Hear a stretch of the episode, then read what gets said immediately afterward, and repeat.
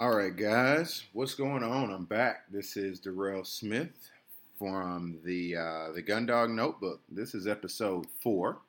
All right, we're gonna call this all about the birds. This is a pretty, pretty, pretty significant episode for me. Um, it's more, probably more revealing uh, in terms of having birds, raising birds, and we're probably gonna mostly focus on the topic of bobwhite quail, uh, the northern bobwhite, but they're more native down here to Georgia, which I don't necessarily know how that makes sense, but whatever, that's that's fine. Um, they're pretty much found all up and through the United States. They're pretty native.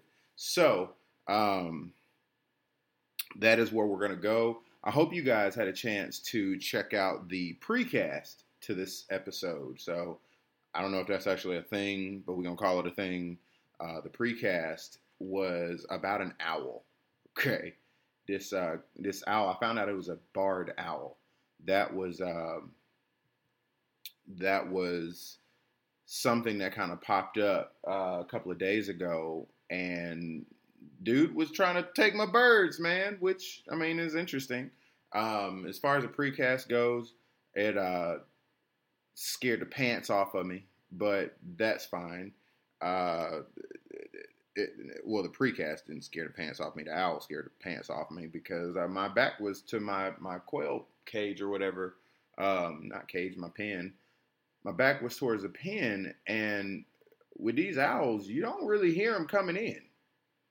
And so, next thing I know, I hear this big, huge explosion like rumbling in the pen. Next thing I know, I turn around, it's an owl staring me back in my face. So, um, yeah, if you guys didn't get a chance to hear the precast, I will put it on um, right now. Actually, let me open it up and kind of go from there. Hang on, hang on, hang on. Um, it may be easier for me to just play it through here. I hope y'all can hear it. Um, hang on, I might just play it through to the. Uh, the thing. So here we go. The uh, precast, about an hour. Hey everybody, this is Darrell Smith. I'm trying to be as quiet as I can. This is like a like a like a little memo before the podcast episode four. Right now, currently, there is a huge owl eyeballing my quail on the back patio, and I'm watching it.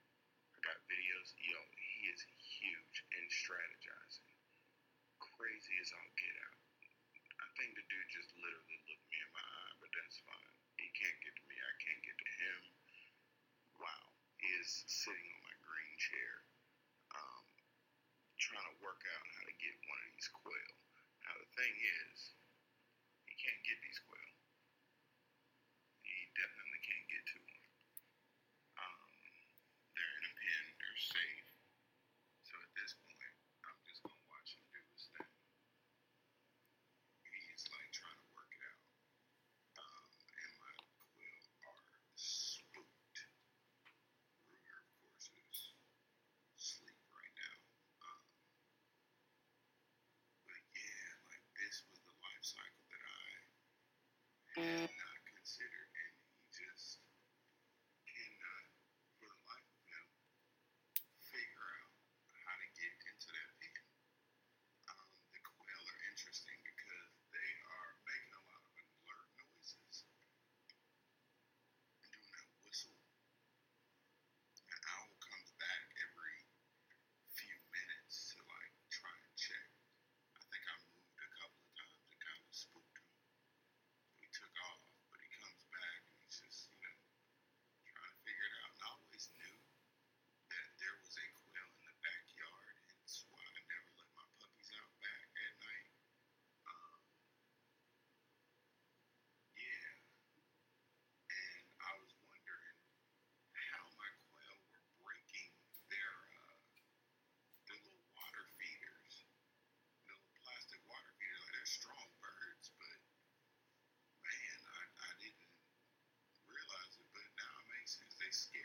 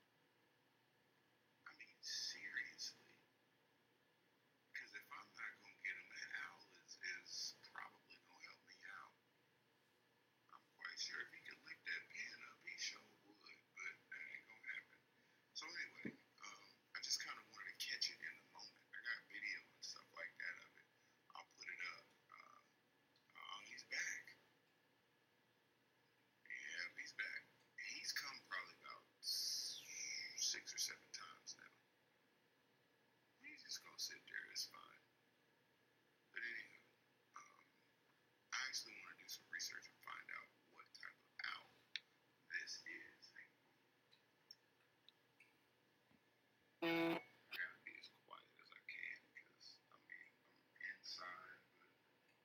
All right.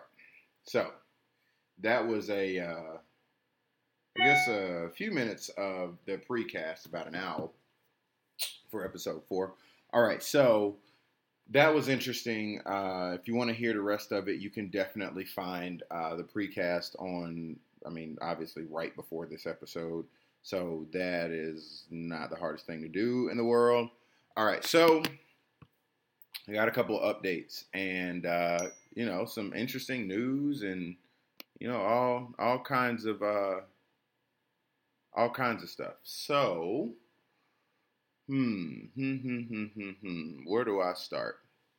Um, that was actually my buddy Eric. Okay, I guess I can start there, seeing as he just said. So my buddy Eric Morris, uh, who has taught me a lot as far as hunting and you know just dogs and everything about hunting culture. Um, he pretty much has introduced me to, and uh, I kind of you know took it from there. But he is the founder and president of Black Wolf Hunting Club, uh, the hunting club that I am also a part of, and that's pretty cool. And so we will be going to Kansas on November 18th through the 22nd. We'll be going to Kansas for some duck hunting. It'll be Ruger's first duck hunt, uh, which is kind of cool. And then we'll hopefully get a chance to get some uh, release birds. God, I keep wanting to say release birds. No, I'm I'm sorry, y'all. I'm looking at the birds in my backyard.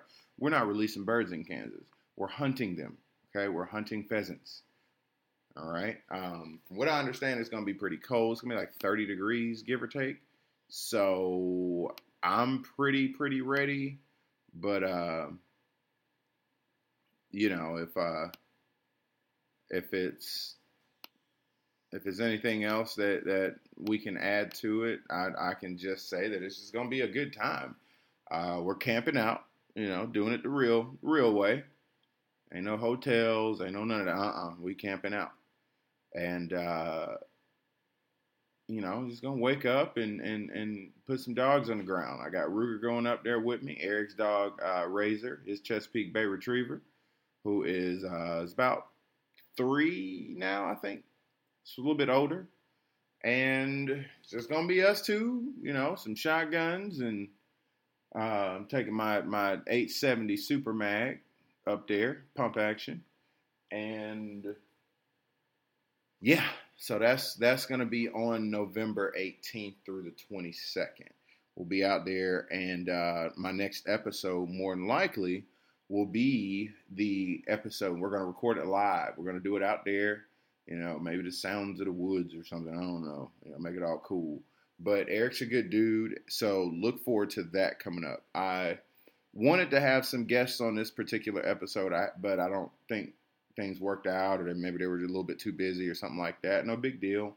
Um, maybe we can cycle back around. I think this is this may be an episode that we uh, continue the topic on because I, I I may not even breach the the tip of the iceberg on the importance of birds, and so yeah, this that may be something that we keep going. Uh, more updates.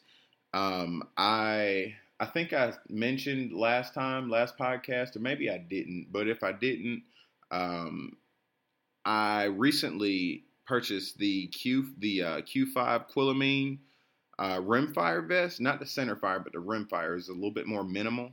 When I was reading about it, and that vest is awesome. I'll definitely be using that out uh, out in Kansas for sure if we do some pheasant hunting.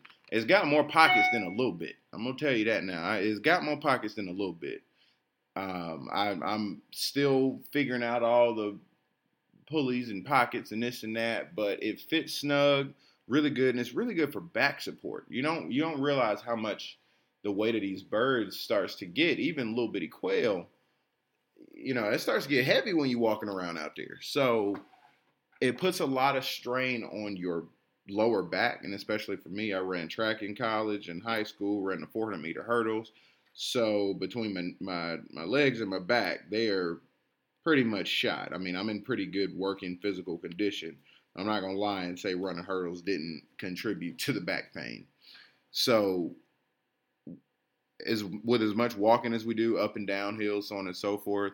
Uh, just different kinds of terrain. That Q5 rimfire uh, vest is really, really, really good for that. On top of all the pockets, I literally kept uh, retreat, you know, treats for Ruger. For you know, I, I, like to be a fair person on the retrieve. I kept a bottle of water for Ruger, a bottle of water for myself, um, two packs of ammo, and still had room for more for birds. That's the thing. I hadn't even put. I hadn't even got to the, the actual bird pack. I got the netted vest. Um, I figured I'd be using it more often here in Georgia uh, than anywhere else, and that just made more sense, I guess, for getting off heat. And uh, I also like it because the packaging they were just very, very, very personable. Uh, what you barking at, Ruby? Yeah, so I'm recording this in different place. recording in my living room instead of the studio. So Ruger is on, on on guard for the door. I guess you may hear him in the back or something. So, uh, yeah. But anywho, that Q5 Quilomene rimfire vest is amazing. Super super personal. Um, the story behind the creators is really interesting, and so you can read about that on their website. Um, and then they send you all kinds of stuff. And then they send you this cool little uh, like key holder pocket thing that clips to your, you know, it's just like a little key ring or yeah, it's just a little clip. And it's this soft thing. It's got Q5 on it. It's just a soft key holder, so you don't lose your keys. I thought that was pretty cool, pretty considerate. Um, I never lost my keys out there, but I also never considered the fact that I could. So you know, for little important things, you can definitely use that. And that was just a complimentary gift. So then, um, also, yeah, it's also taken me a bit of time to get back to recording this podcast because Ruger was sick as hell. Very, very, very sick. I mean, like real sick. Um, so I don't really want to go into details about that because it's just it's a long story, and I really want to get to the podcast. But he it definitely could have could have killed my dog. So for anybody who wants to know, I would love to answer any questions or whatever. Uh, you know, just email me and I can tell you, you know, how that whole process went. But uh, just all I can say is, man, pay attention to your dog. Pay attention to your dog, man. They they tell you everything you need to know, and I think sometimes we underestimate, you know, their needs. And I'm not saying that I don't take care of my dog. I'm just saying, just like anything, if you're around it so much and you spend a lot of time with it, it's natural to kind of be like, oh, it's okay, like it'll be all right, which is what I do often. I uh, I have a dog built like a tank, man. I'm not gonna lie. I got a, an amazing dog. He's really, really, really cool, and so he's strong and he gets in. He's a lab. He gets into stuff. Um, he's a young lab at that. So, you know, for whatever reason, if your dog is sick or starts exhibiting just weird kind of behavior, just uh, make sure you take them to the vet. And at this point, um, just the being a dog owner, the lifestyle of it, you pay what you got to pay. And I mean, try to do home remedies if you can, but sometimes it just comes down to the vet knows best. Um, hell, I'm I'm trying to go back or not go back, but go to um, a veterinary school to get a vet, to get a uh, vet tech certification for things like that. So at least I can have some fundamental knowledge of it at this point in time. So uh, Ruger's doing great though. Um, he's actually he's really really good dog. Um, and I feel like even during training, he's he like I don't know got better. It's kind of weird, but he did. So, um,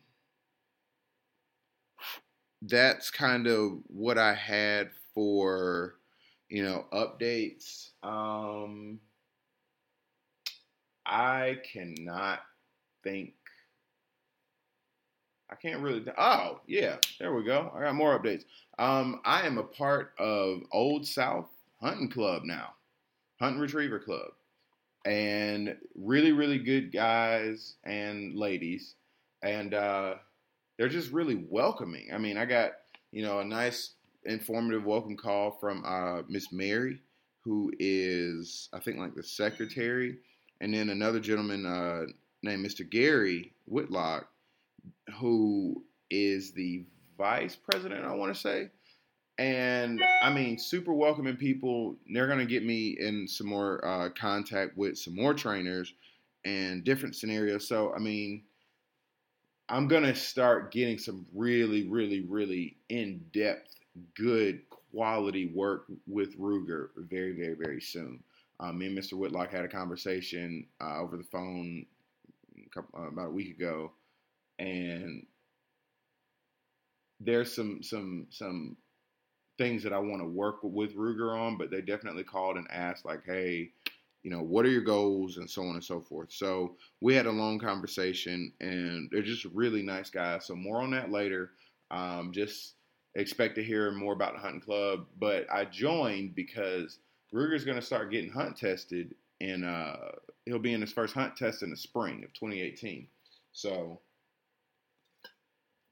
when I'm not uh when I'm not doing this, I'll be working on getting him there. Uh, when I'm not hunting, God, that was not specific. I'm sorry, y'all. Um, it's it's 11:18 in the morning. Um, I can't necessarily say I'm tired, but I'm making early morning mistakes. I'm sorry. So, um, look forward to hunt test practice and videos there. Um, I guess I never gave you guys my Tumblr website, but I have one for that. It's a blog. It is just um, the Gundog Notebook. You know, this is the Gundog Notebook at uh dot or the Gundog Notebook dot tumblr dot com. So just one word T H E G U N D O G notebook tumblr t u m b l r dot com. Um, check that out, and there's some. In addition to my own content, there is video videos and stuff that I think are kind of cool, kind of inspiring on there, and just really, really give you a good idea. And also the video from uh, the owl, the barred owl, and that popped up on my porch. That's there. There's some more information to support this podcast on the uh, Northern Bobwhite Barred Owl. Um, and just more stuff. I post my podcast on there, videos, and uh, you know more interesting things. I went the guy that I got my birds from, Cliff, really really cool gentleman. Um, I got a chance to go into his quail pen. He raises about a thousand birds a year. I mean, I'm really really getting into the the meat of this, and it's only my second year hunting, doing some upland and uh, waterfowl hunting. This is my second year, and I've really, really, really drank the Kool Aid. So, not that I wasn't like really, really into it before, but now is one of those times where you know I'm a little bit older, I'm a teacher, art teacher. Things are going really well, so I have the time and space to to do so. Um, so outside of that, I, I guess I'll go ahead and get started on the actual podcast. So, um, all about the birds, episode four. I wanted to do a episode more focused on the importance of uh, keeping training birds and the importance of exposing a bird dog to birds. There's always that saying, and I'm understanding it more and more that uh, to have a good bird dog, you need them exposed to a lot of birds. It's the birds that make it, and I'm and I, I really get that because first and foremost, is it always boils down to genetics. It always boils down to genetics because you know you're not gonna first of all you're not gonna have any just not every dog is gonna go and you know flush retrieve point birds. It's just every dog is bred different. But what i what i appreciate especially about all the research and stuff that i did about uh, as far as getting ruger and having a lab there was so many different breeds. But at the end of the day they're all bird dogs and you need birds I can say it's probably 70 30 as far as training, where 70% of everything that Ruger is capable of, I would I would honestly attribute to good genetics, strong genetics, powerful genetics. Um, you know, and uh, shout out to his breeder Melanie Scoggins. I mean, from Brandywine Kennels, they're you know they they did a really really really really good job. His mom and pop were uh, really really good bird dogs and so on and so forth. So before you even get a, a good gun dog, just do the research because I've made plenty of mistakes with many other dogs before that weren't bird dogs or you know were for other hunting purposes and first of all, it didn't make sense for me to be doing what I was doing because I, I, I thought at one point I thought I wanted to coon hunt and stuff like that, and it just I think I wanted to get into dog hunting. I've always been really attracted to it, but bird dogs are different. Um, there's a there's an art to it. Not saying there's not an art to everything else, but there there I've made a made my own art out of this, and I'm learning more about the birds as I continue to train. You know, when you want to expose your dog's to birds, after a while, I just got tired of, of paying someone else to expose my dog to birds. Like, go on a guided hunt, do this. And although I really appreciated it, don't get me wrong, I definitely appreciated it. I like having birds for myself. When I need to go out and I want to get Ruger on some some work, I honestly just go down to public land, use their bird dog fields, and do some training. I got buddies, you see, with Richard Mumpower and stuff. We went to Fort Benning. Well, I mean, wasn't part of the military, but or the armed services of, of any sort. But even with that, we had birds. So uh, you know, there is there is a uh, there is a huge significance and a huge difference and the development of any dog if he has that constant, readily available contact with birds. Now, I'm not saying that anybody needs to go ahead and buy them. I mean, hey, I like I said, I drank the Kool Aid or drank beer. Hell, let me see if my tequila's in here. Hold on, one second.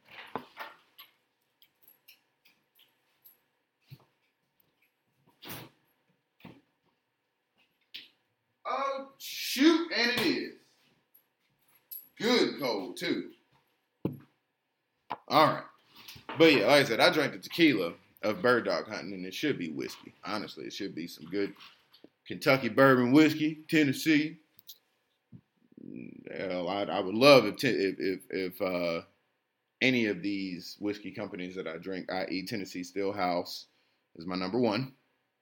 Uh, Bird Dog whiskey is my other number one uh, for both the quality and the fact that it's bird dogs, and I can just continue to go down the, the trail.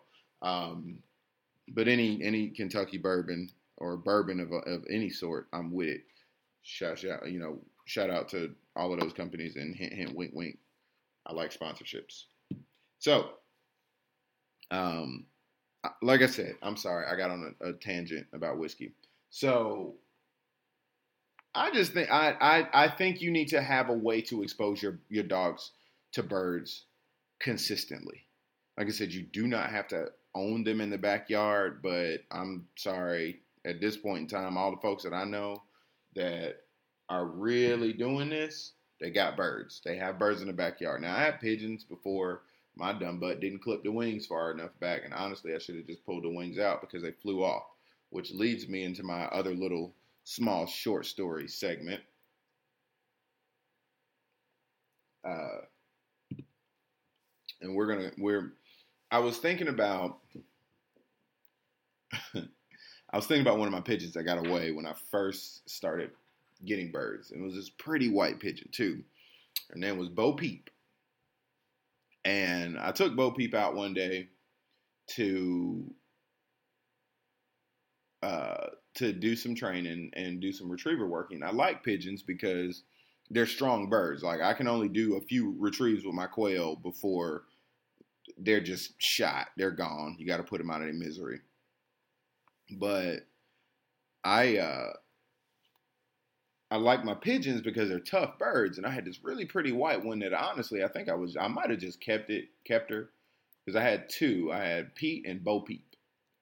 But anywho, Pete uh, ended up dying, but like I, I'm I'm I'm not quite sure why, but I'm thinking it had something to do with the feed. Who knows? But Bo Peep was still good, and so I took her out, and my dumb butt didn't, like I said, pull the wings out completely to flight feathers. So Bo Peep flew off. Well, I had her for about almost two weeks, and just independent. So I think she was starting to get adjusted to living around the area, and uh, she started homing. But I don't think she necessarily may have knew where to go all the way, so she just flew back to my neighborhood. And every so often, I would be walking Ruger, and the bird would be sitting in the grass like a frolicking angel of a trainer bird. It was also kind of like a little tease. And a couple of times, I honestly, because I can't shoot my neighborhood, so a couple of times I was gonna see if I could like send Ruger out, and maybe he can catch her off guard and snatch her up out the ground, bring her back, retrieve. Yeah, no, that didn't happen. But we're gonna call that the Legend of Bo Peep. And the Legend of Bo Peep um, was going on. Every so often, I would see this white pigeon in the air. So maybe if I see her again, I'll continue the story about the legend of Bo Peep. But right now, that bird may or may not be in the neighborhood anymore. But uh, Bo Peep is the the white the white pigeon that escaped. So maybe there's going to be more to the story on that. Um. So yeah, I I just going back to the all about the birds thing and just the importance of consistent bird exposure. Um, as a trainer, if you're going to have these creatures, I think it's important to learn their habits. And I mean, with in addition to some online research and so on and so forth, some of it's just taking. It's just it's just more about taking the time to uh, just watch them. Honestly, just sit down and watch them. They're little skittish birds, but they they're they're very interesting. They sleep in this radial kind of formation where they're you know everybody's kind of on the lookout, and you know they eat at certain times of day and all that. And and I and what I was doing was kind of trying to see on the weekends or whenever I'm here at the house, it, see if it was consistent from day to day their feeding times and not like me going out there and putting food in it, but you know, it takes them a while to eat all the food. So what I was noticing were patterns. And uh you know, and I, I'm I'm quick to say that quail they just got the shaft, man. like nature really just kind of shafted them. And you know, I I I was listening to uh, Phil Robertson from uh, Duck Dynasty, who's really really really cool guy. He's funny as all get out to me. But he was talking about on YouTube. It was like a new channel or something like that, CC or something like that. But anyway, he was talking about uh, ducks and cooking them and why people have a problem with them. You have to understand that nature pretty much nature pretty much allows us to have what we need. And I think that comes in the form of these essentially kind of helpless birds. I mean, they can fly, but they don't really fly that much. But there's food and sustenance out there in the uplands, in the air.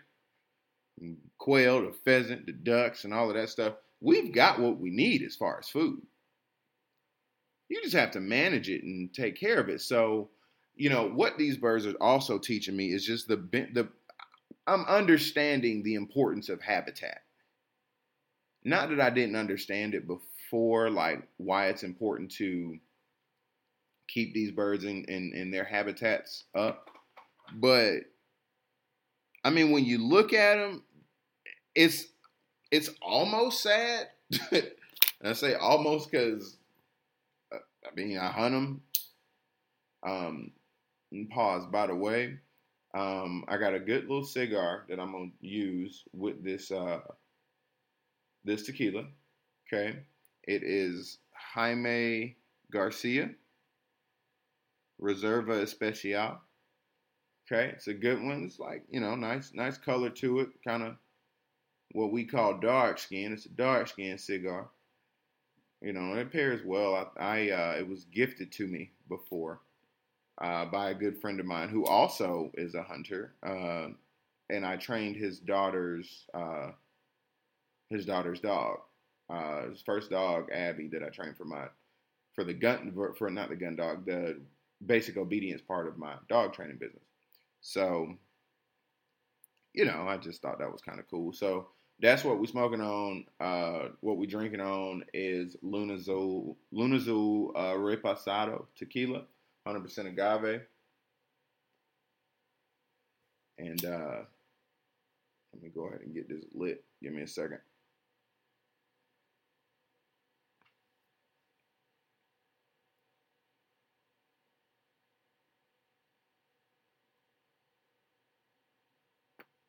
Ah, there we go. Okay. So, back to our regular scheduled program. Um, so, anywho, my experiences with this whole quail thing has been really, really, really interesting. Um,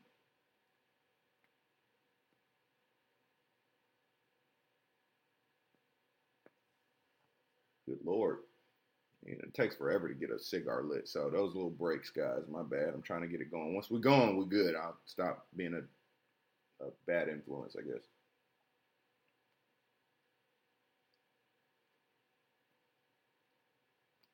Almost. Okay. So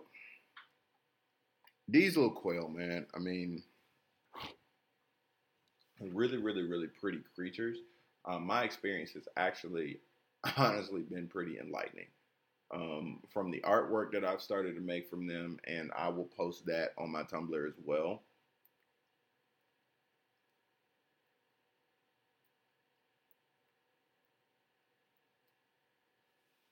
I will post that on my Tumblr as well. But uh, from the artwork to the upkeep you know, it's giving me something to do in the morning, later on in the evening, aside from training dogs. But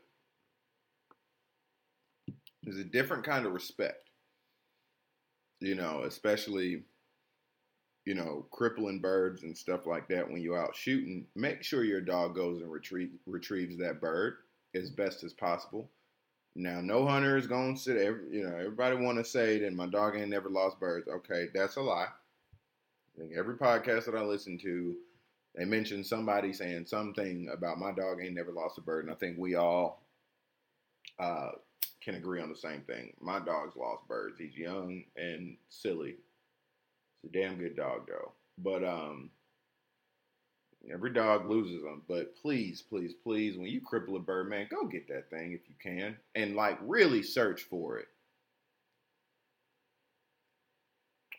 I mean, the bird is already suffering anyway but I think it's just irresponsible not to.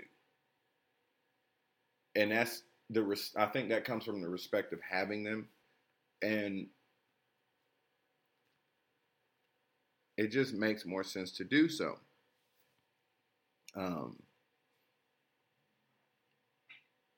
so these things that I'm kind of learning, it's just bird hunting is just as much all about the birds as it is the dogs. And everybody has good dogs. I mean, I've everybody that I've met in this hunting community, there I'm I've I've yet to meet a bad dog per se, like a dog that just don't want to hunt. Um, I'm not saying they're not out there because they are. Um, but as puppies, if you can get these dog these these pups on birds early, do so. I put Ruger on birds at four months old, and I didn't teach them anything. I didn't train anything. I just I just put a I, I literally me and Eric we uh we just we just put it out there. Put one in the grass out at uh, West Point WMA. Um, West Point WMA, and uh, we literally just let him find, let that nose get to work, and next thing you know, he flushed his first bird. I got it on video too. That was cool. But it's just super important. I'm not saying that you can't expose a bird dog to birds late because that also happens, but the earlier the better. And my, like for my next dog that I get, um, for my next dog that I get, that dog is gonna have even sooner exposure because I got the birds here. I have better access to them. So, you know, what I did with Ruger, I'm gonna be be twice as good at when my next dog comes. It'll be a girl. I've already got a name, stuff like that. Just a little sidebar. Um, but you you have to have to have to be responsible for the welfare of your of your gun dog. And by the welfare, of course, the general maintenance and upkeep and stuff like that, but also um also the drive for your dog. Sometimes I just take the flight feathers out the bird and just let Ruger uh and just let Ruger, you know, kind of just mess around and, and really, really, really just grab the bird and retrieve it. Um, what that does is build that drive. So, and honestly, the drive is the thing that overcomes any of my training errors. Because I, I know I'm pretty sure I've messed up quite a few, you know, quite a few times. I think I'm doing all right though. But Ruger having the drive for those birds, sometimes he just ignores what I my any of my mess ups because he's like, yeah, this dude is he's an idiot, but he's trying. Sure, Dad. Um, I'm gonna go get this bird and we're gonna do this over again, and I want you to get your part right. So, you know, that's uh, that is that is another thing. Now, just the beauty of these quail, um, and it's a couple of quail. I finally saw, I, I not finally, I saw a Mexican quail for the first time uh, from Richard Mumpower. I think I said that too, but um, these are some pretty birds. The feathers and so on and so forth. Uh, the feathers and so on and so forth. They're just really pretty. I think I think I'm learning the life cycle of, of my birds.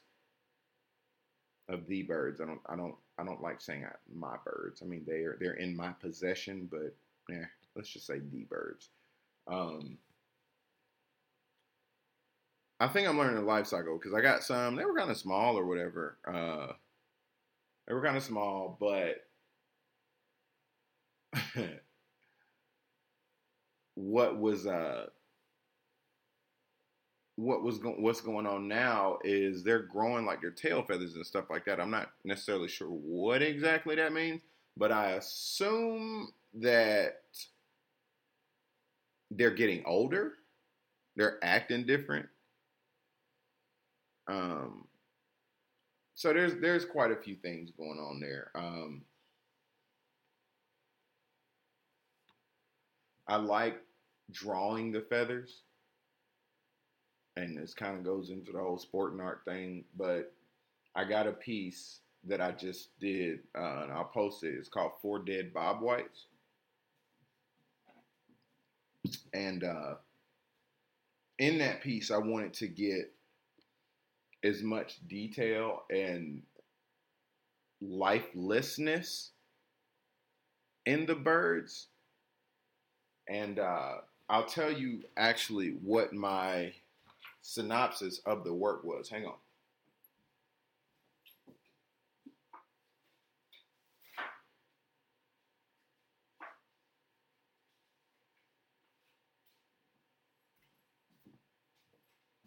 Okay.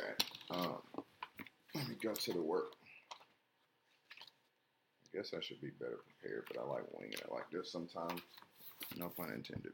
All right, so the Four Dead Bob White's piece. This is uh, what I wrote on the back side, but just for anybody that's interested, uh, Four Dead Bob Whites, quote unquote, is a work that observes four dead pen released Georgia Bob White quail after Ruger hunted and flushed them. More importantly, it is a work about the beauty of dead or death in nature and our connection with nature as human causation.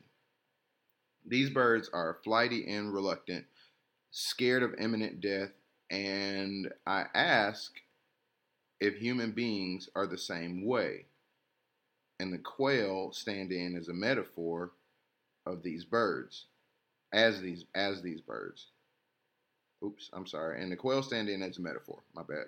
Uh, as these birds lie on the back of my truck, their souls transitioned in the bag of my game vest, or upon the shot and retrieve. What is left is beauty. Their patterning and coloration, and a reminder of our own fragility. Yeah, so that was one thing that I wrote down. I hope y'all pretty, you know, got that, but you can read it uh, on the Tumblr as well. So I really think that throughout all of this this hunting that I'm doing, that there are metaphors being formed, and I'm starting to understand a a deeper. I'm I'm starting to get it, gain a deeper uh, appreciation and new understanding of just life, life around me, how my own life has changed, and you know how simple things are, and how complex they can be at the same time. Uh, you know, understanding life, raising it, and being responsible for something so fragile with the understanding that I am going to take that life and, you know, there's an appreciation for it, honestly. Um, I want to continue doing this for the rest of my life. Why? Because it's, it's something that is constantly growing and being responsible for life and being responsible for death in whatever capacity. I think that's something that we as hunters, we as humans, we as creatures should give a little bit more respect to. A lot of the times I feel like they're in, especially in 2014, I'm sorry, 2017. Uh, man, I don't know where my head is at today. But um, especially in 2017, I don't think life is as well regarded as it probably could be. I don't think it's as well regarded as it could be. Um, and I say that because, you know, there there's so much going on, you know, in America, in politics and you know racial divides and stuff like this, and blah blah blah blah blah. I mean, there's so much division. But one thing that I've noticed in the bird dog world and the gun dog world, um, and it's actually like a thing for black folk not to be out in the country. I don't know why folk think that Atlanta, Georgia ain't the country. Um, just all aspects of it to- total to be the country to me. But, you know, it's like a thing for black folk not to want to be around, you know, white folks, country white folks at that. Well, my thing is, I've yet to have any kind of negative experience with anybody that lives in rural Georgia. Because the common denominator is these dogs. The common denominator is this conservation. The common denominator is that we are all human and that people seem to gravitate towards this this lifestyle. There has never been an ounce of division in the bird dog world. The only division that I get is pointers versus flushes. And even there, you know, we might laugh and joke with each other or something like that, or hell, it it generally ends up turning into a training discussion. How does one train, you know, differently than the other? you know, parent a pointer flush or so on and so forth. It's been more educational. You know, and and I think it it adds exposure. So what these quail are teaching me is that we are all fragile. And if we stay together, we work better as a unit. I'm getting all metaphorical on you and stuff like that, but think about the way they sleep. They stay together. Now they disperse in coveys and stuff, but generally those coveys come back together. They get out of the way of danger and then come back together. Why can't we do that? And if we can, and if we've done it before, why are we not doing it now as a culture, as a people? From what I understand about this whole thing, hunters, upland hunters, especially, um, because that's what I spend most of my interest and time doing. As far as all of this, man, there ain't no division here. Between the dogs and the birds, they teaching me that. Ain't no fear about being in the country. Ain't no fear about doing this. Ain't no fear. Uh uh-uh. uh. Ain't no fear at all. You know, to be able to laugh and drink with someone that in whatever world they live in, white, black, blue, green, or brown, we are all trying to accomplish the same thing. And after we accomplish it, despite any kind of difference, we can all sit down and, and have a glass share a cigar, smoke a cigar, whatever the case may be, have a glass and, and continue to laugh, continue to make memories, continue to leave a legacy.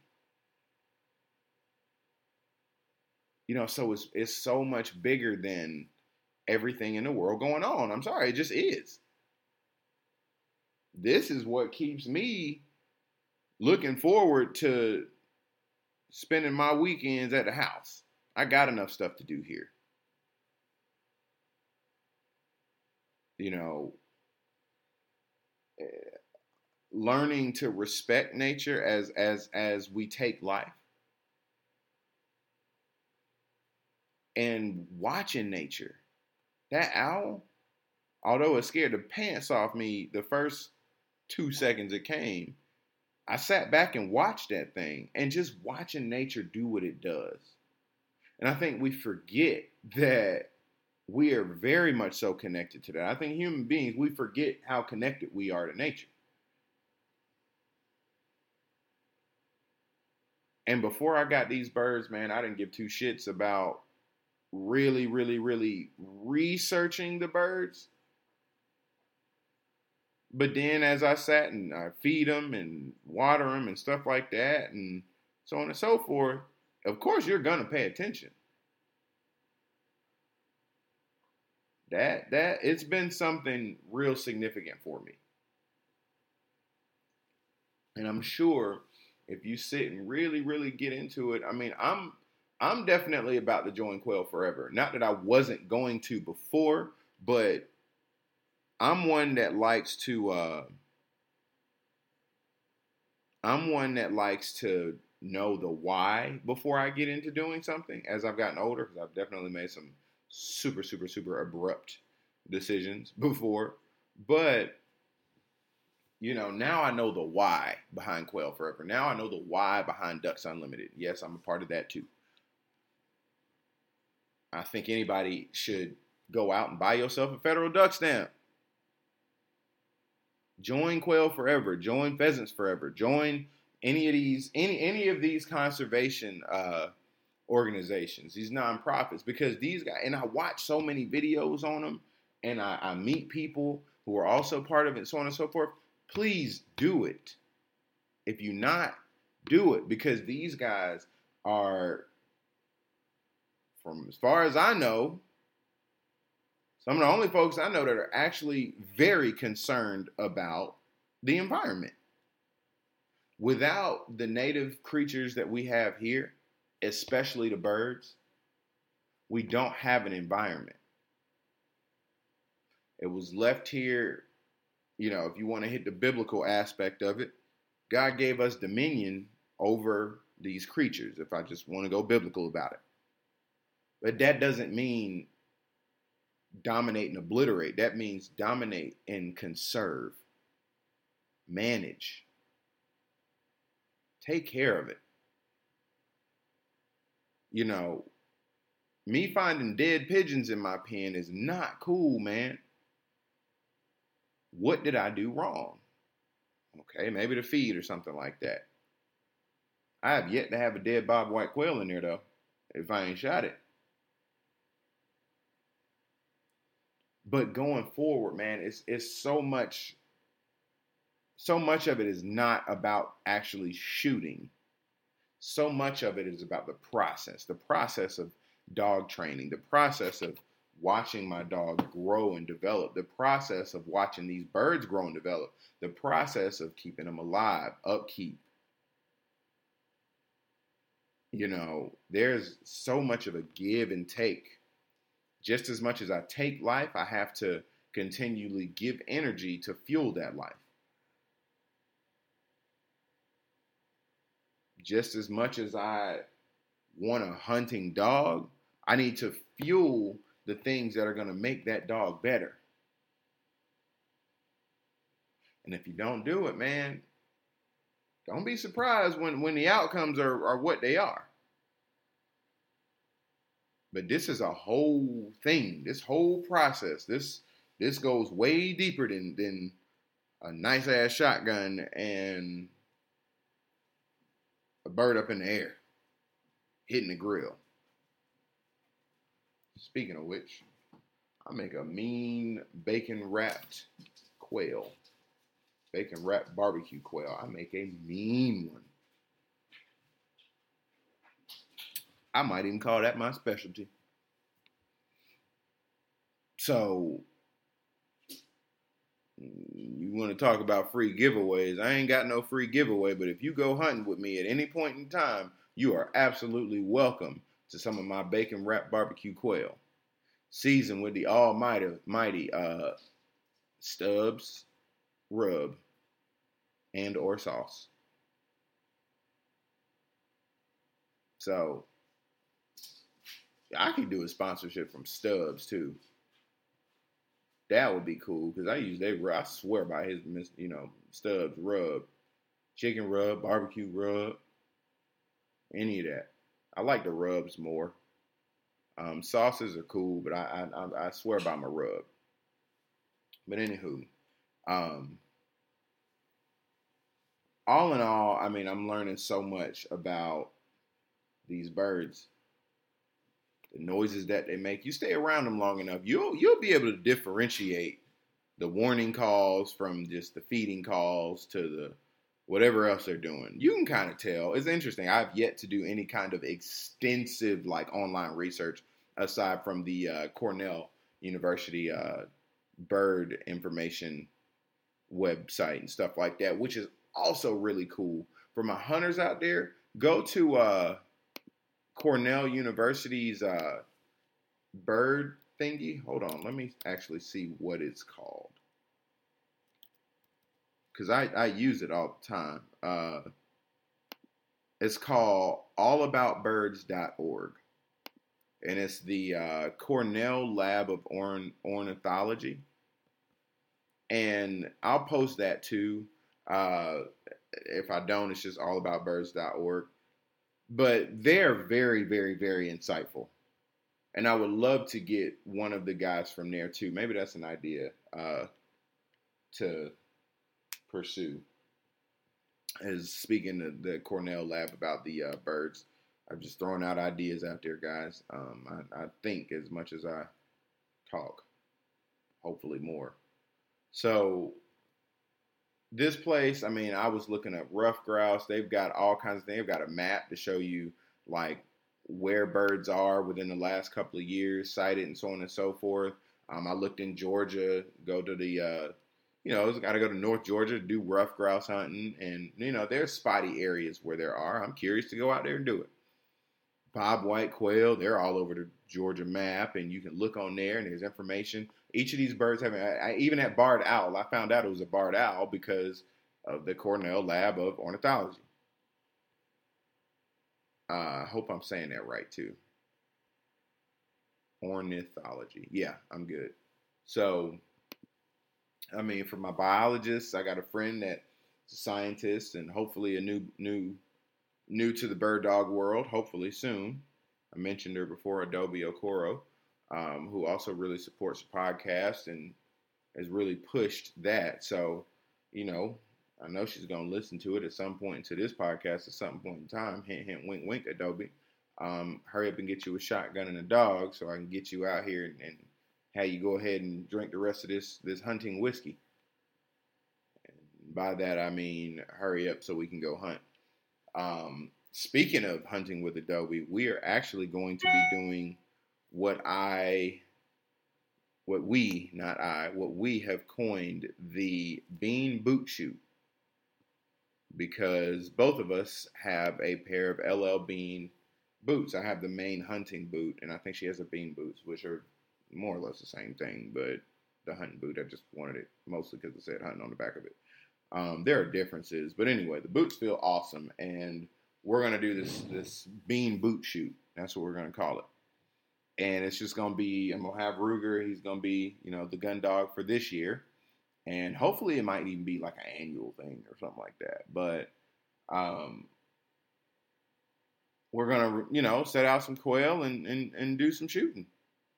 Add a dog, flush them, and stuff like that. It'll be a good good exposure and. You know, Adobe shoots well. We went to the clay range the other day, and uh, she shot really well. So, pretty sure she can hit a bird. She can hit clay targets. She can hit a bird. Uh, I know she's gonna get an 870. So, you know, all of this has been really fun, man. That's what I'm trying to say. Um, the Bean Boot Shoot is coming up soon. Get her on the podcast, and uh, I got a couple of different ideas. Um, I am about to start upgrading some things with this podcast as I conclude. I'm about to start updating some things with the podcast. Uh, number one, I may start trying to pursue, not even may, I know I'm going to start pursuing sponsorships. So if anybody's listening and either wants to get on the podcast and you know have some conversations about bird dogs or anything, any any kind of perspective that you know kind of fits along what we're trying to accomplish here. Um, any perspectives, dogs, birds, and I mean anything that contributes to what we do: upland hunting, waterfowl hunting, uh, hell, coon dogs, bear dogs, I don't care. Anything, most uh, hell, anything with dogs hunting realistically, uh, or in the area, conservation, uh, anything. I want to start getting more folks on here. So if you're listening and you want to get on it, or uh, you know somebody that might be a good candidate, hey man, send it in. I'm gonna I'm gonna start being all podcasty and stuff. This makes me feel all official. But uh, you know, it's episode four. If you guys got anybody want to get on the podcast, got anything? I'm I'm looking. I would love intro songs. Uh, you know, cool intro songs that are unique or and, and could fit the mold, or you know, intro material, sponsorship material, giveaways. You know, we're gonna start doing all of that. Um, I may even start thinking about my own giveaways. Um, so any of that, any questions, inquiries, uh, interests, whatever the case may be, you guys can send it to my email, my uh, dog trainer email. It is redclay k9 training at gmail.org. And that's uh, R E D C L A Y K, the number nine, T R A I N I N G at gmail.com. That's redclay K9 training at gmail.com. And, um, you know, just send me stuff, man. I like to talk to people. I want to hear what folks got to say. I, I, intend on this being a lifelong thing, and hopefully, I sound pretty cool on here, make you want to come back and listen to anything else I got to say. Hopefully, you like the content. Go on my, my Tumblr. That is uh, the Gundog Notebook tumblr.com spelled just like it sounds one one long word and uh you know so just give me some ideas guys i, I want to continue doing this and like I always tell people, I'm just as much a student as I am a uh, a, a literal teacher, but also a you know teacher of these things that we're doing, hunting and so on and so forth. But I want to know more. I want to get folks on here that have something to say, have something cool to contribute. You know, this this I want to get more contact and exposure with other hunters. I know down here in the South, man, we don't really have. I don't know. I don't know of any, any podcasts are, that are doing this. Most of the stuff I hear is, you know, Ronald Bain from the Hunting Dog Podcast, my favorite podcast. Uh, Tyler Webster from uh, Birds, Booze, and Buzz Buds pod, podcast. I really like him too. He's really, really nice guy. Um, you know, hopefully I can get him on one of those guys on one day. But I don't really have a lot of folks from the South that are on podcasts, and and I think we have an interesting perspective. Everybody does. It's just all different. So, you know, without much more ado, guys. Uh, I, I'm I'm gonna wrap up by saying, you know, uh, shoot straight, have a good hunting season,